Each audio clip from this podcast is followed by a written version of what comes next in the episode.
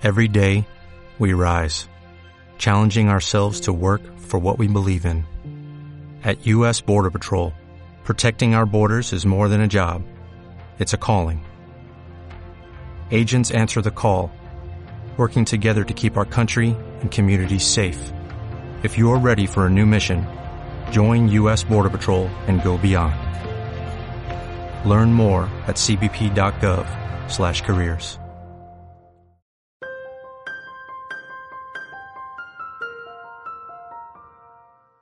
Profetas de calamidades.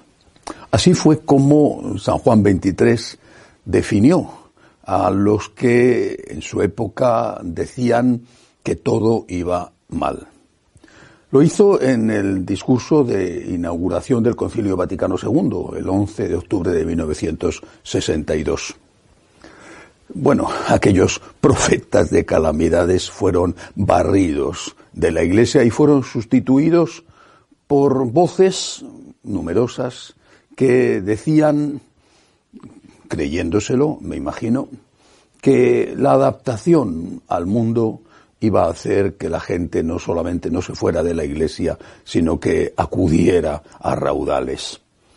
Hoy estas voces críticas, estos profetas de calamidades, han resurgido y lo han hecho con fuerza, eh, y para malestar de algunos o de muchos, de aquellos que no les gusta que les den malas noticias porque les estropea el desayuno por las mañanas.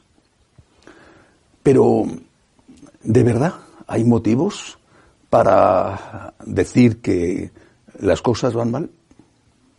Por ejemplo, esta semana el Wall Street Journal, que no es eh, precisamente un periódico que tiene unos objetivos contrarios a la Iglesia, que está sesgado, bueno, ha publicado un reportaje sobre la situación de la Iglesia Católica en Latinoamérica. Los datos son estremecedores. En Brasil, gran país eh, numéricamente y desde el punto de vista de extensión, en Brasil ya este año la Iglesia dejará de ser mayoritaria, se pasará por debajo del porcentaje del 50%. Y es solo un ejemplo. La gente está huyendo de la Iglesia, hay una auténtica apostasía en Iberoamérica. Esta apostasía va en dos eh, direcciones. Unos van a la increencia y otros se van a las sectas. Ya en 1914, el informe Pew, que es seguramente el centro de estudios estadísticos más prestigioso del mundo, ya entonces decía que el 81% de los católicos iberoamericanos, latinoamericanos, que se iban a las sectas lo hacían, ellos afirmaban que lo hacían porque en las sectas se encontraban más intimidad con Dios porque en esas despreciadas sectas que los católicos despreciaban oficialmente, encontraban que les hablaban más de Dios. ¿De verdad alguien cree que una persona que está sin trabajo, enferma, con la familia rota, con una adicción, la que sea, la pornografía, la droga, el alcohol, o incluso sufriendo una injusticia, ¿De verdad alguien cree que lo que esa persona necesita es oír hablar del cambio climático? No digo que, no sea importante, o incluso muy importante, sensibilizar sobre eh, la cuestión ecológica. Pero esa persona que está sufriendo, lo que necesita es oír hablar de Dios. Y si en la iglesia les habla del cambio climático, que está bien, hay, que concientizar de lo que puede ocurrir, pues al final esa persona se va a la secta donde lo que hacen es hablarles de Dios de aquella manera, pero les hablan de Dios. Hay motivos para ser hoy profetas de calamidades. Pero tan, tan erróneo es pensar que todo va mal, aunque haya motivos para decir que hay cosas que van mal, como pensar que todo va bien. Hay cosas que van mal, y hay que decirlas. Pero también hay cosas que van bien. Por ejemplo, Hay muchos sacerdotes que están trabajando hasta la extenuación, a veces incomprendidos e incluso ridiculizados por sus obispos, a veces, y que están haciendo eso por amor al Señor y para evangelizar a sus feligreses. Hay muchas religiosas y muchos religiosos que por amor a Cristo siguen educando a los niños, dando de comer a los pobres, cuidando a los ancianos. Hay muchísimos misioneros que se siguen jugando la vida, no solamente por persecuciones, sino por enfermedades, para llevar la palabra de Dios a los últimos rincones. Hay muchas familias que se preocupan honestamente y con esfuerzo por transmitir la fe a sus hijos a pesar de todas las dificultades que encuentran incluso a veces dentro de la iglesia.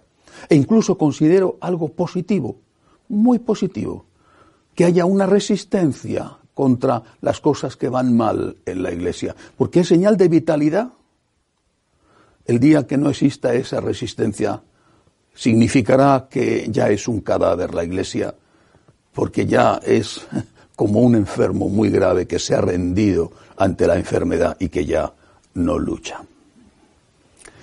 En el antiguo Israel había profetas de calamidades. Los grandes profetas que hoy leemos y veneramos porque aquello que escribieron es palabra de Dios, esos grandes profetas denunciaron que si se alejaban de Dios iban a ocurrir grandes desgracias sobre el pueblo.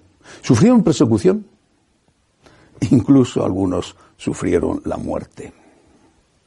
Pero también hubo otro tipo de profetas, los profetas de la esperanza. Cuando aquellas desgracias ocurrieron, cuando el pueblo fue exterminado prácticamente y los restos llevados a la cautividad de Babilonia, los profetas empezaron a levantar el ánimo del pueblo hablando de esperanza. Habían anunciado la catástrofe y después anunciaron que habría un futuro mejor. Lo que no hubo nunca en Israel fueron profetas que decían que había que adaptarse al mundo y que adoptar las costumbres morales, sexuales de los paganos o incluso adoptar eh, otros dioses y adorarlos a otros pachamamas o lo que sea. Esos no existieron nunca. Eran profetas de calamidades, Isaías, Jeremías, Amós, y eran profetas de esperanza, pero nunca fueron profetas de adaptación. Creo que hoy hay que volver a ser profetas de esperanza sin dejar de denunciar aquellas cosas que van mal. Hay que denunciar y hay que anunciar. Hay que anunciar que Dios existe, que Dios te ama infinitamente, que hay vida eterna. Y esa es nuestra esperanza. Dios existe, Dios te ama, hay vida eterna. Hay que anunciar esto aunque a veces nos tomen por tontos o incluso nos acosen y persigan. Y por eso quiero darle la enhorabuena hoy al Papa Francisco, porque ha decidido poner como eje del año santo del 2025 la esperanza, peregrinos de esperanza. Me parece una idea maravillosa, pero esperanza, no optimismo. El optimismo es una valoración humana más o menos acertada, generalmente poco acertada, pero en cualquier caso no tiene nada que ver con la esperanza. Nuestra esperanza no está puesta en los cálculos de los hombres, ni en la subida o bajada de la bolsa, ni en las fluctuaciones eh, eh, climáticas o en las fluctuaciones de los virus. Nuestra esperanza está puesta en Dios. En Él creemos, confiamos y esperamos. Hasta la semana que viene, si Dios quiere.